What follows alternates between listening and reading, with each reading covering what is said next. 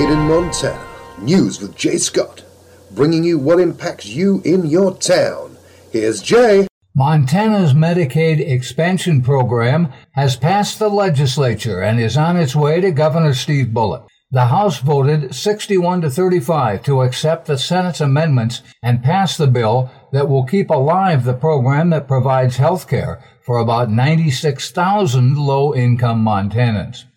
The bill by Republican Representative Ed Buttrey adds work requirements, strengthens an asset test, increases premiums for people who remain on the program for more than two years, adds a tax on hospitals to leverage more federal funding, and sets a June 2025 expiration date.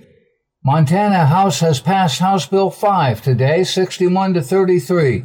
That's the cash bill that would okay spending more than $47 million for statewide infrastructure projects, including $25 million in cash to remodel Romney Hall on the campus of Montana State University. The House vote on HB 5 also added a provision that if a new Montana Heritage Center is built in Helena, the State Department of Administration should analyze, negotiate, and pursue purchasing, quote, to the fullest extent possible, the vacant shopping mall between 11th and Prospect Avenues in Helena as its location. The buildings at the former Capitol Hill Mall are being demolished, and a private developer has plans for that land.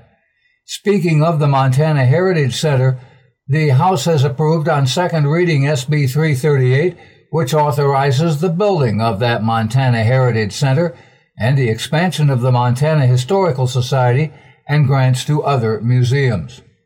The vote on second reading was 56 to 44. It now goes to third reading. It passed the state senate 33 to 16. A second bill aimed at cracking down on sex trafficking in Montana has passed the legislature. The Senate on Wednesday passed HB 749, 46 to 4. The House voted for it 94 to 5. The bill provides over $500,000 in funding for two agents with the Division of Criminal Investigation to form a human trafficking enforcement team. The bill also requires massage businesses to display the license of each massage therapist working at the business and allow law enforcement to enter the business at any time during business hours to ensure compliance with the law. The FBI says it's watching 15 massage businesses in Billings. Special Agent Brandon Walter said other Montana cities have them as well. The funding portion of the bill will take effect July 1st.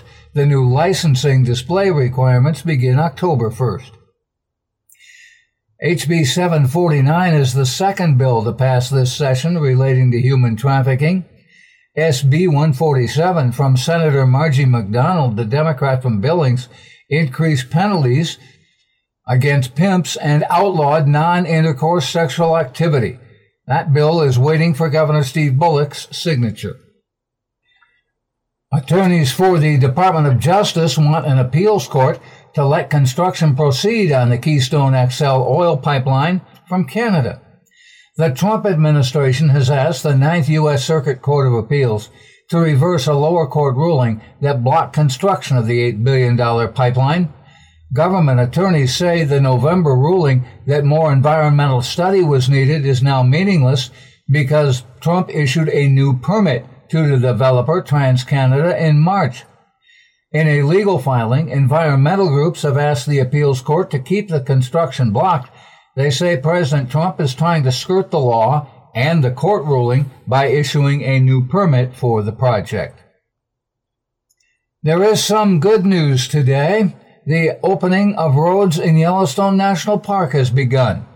The park announced that three of its most used roads are scheduled to open to cars tomorrow from West Yellowstone to Old Faithful, from Mammoth Hot Springs to Old Faithful, and from Norris to Canyon Village.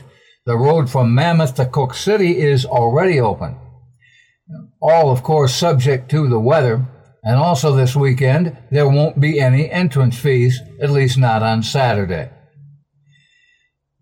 A Facebook game challenges teens and preteens to try to disappear for 24, 48 to 72 hours and score points based on how many times news of their disappearance gets shared. Five Mission Valley teenagers who tried to play the game were the object of a search effort near Pablo. They were attempting the 24 hour challenge and headed into the woods with only sunflower seeds and a few blankets. The game is called the 48 hour challenge. It encourages children to go missing for up to two days at a time. Points are awarded for every social media mention while they're missing, meaning that friends and family who post appeals or information are welcomed. It's a copycat version of the game of 72, which circulated in Western Europe several years ago, in which children tried to go missing for up to 72 hours. The five girls from the Polson area were found after a parent was able to ping his daughter's iPhone and they were found off the east side of US 93 north of Pablo. After consulting with the parents, tribal police handcuffed the girls, drove them back in separate squad cars, cited them for running away, detained them for about an hour, and talked to them about what they had done. That was what they needed, according to one parent. Quote, I think they handled it great. They weren't too aggressive, but they were stern in letting them know how serious it was. I really, really appreciate the tribal police department and all they've done. They were appropriate in their talk. They brought it down to the girls' age level. The girls were released to their parents, and at least one will have his daughter face a hearing in front of the Kootenai Elders Committee, where further punishment may be imposed. The Golden Sunlight Mine northeast of Whitehall will close at the end of the month and workers are losing their jobs. Mine officials have laid off over five dozen contract workers and more layoffs are expected by the end of September. Golden Sunlight ended its open pit gold mining in 2015 and shifted to underground mining at the beginning of 2016. How many the company will lay off in September is not known at this point. Golden Sunlight is still evaluating the potential to begin underground mining of the Apex mine. The DEQ permitted that to move forward earlier this year. Some workers may find jobs there. There will also be studies on the tailings for potential reprocessing, but state permitting of that option will take at least a year.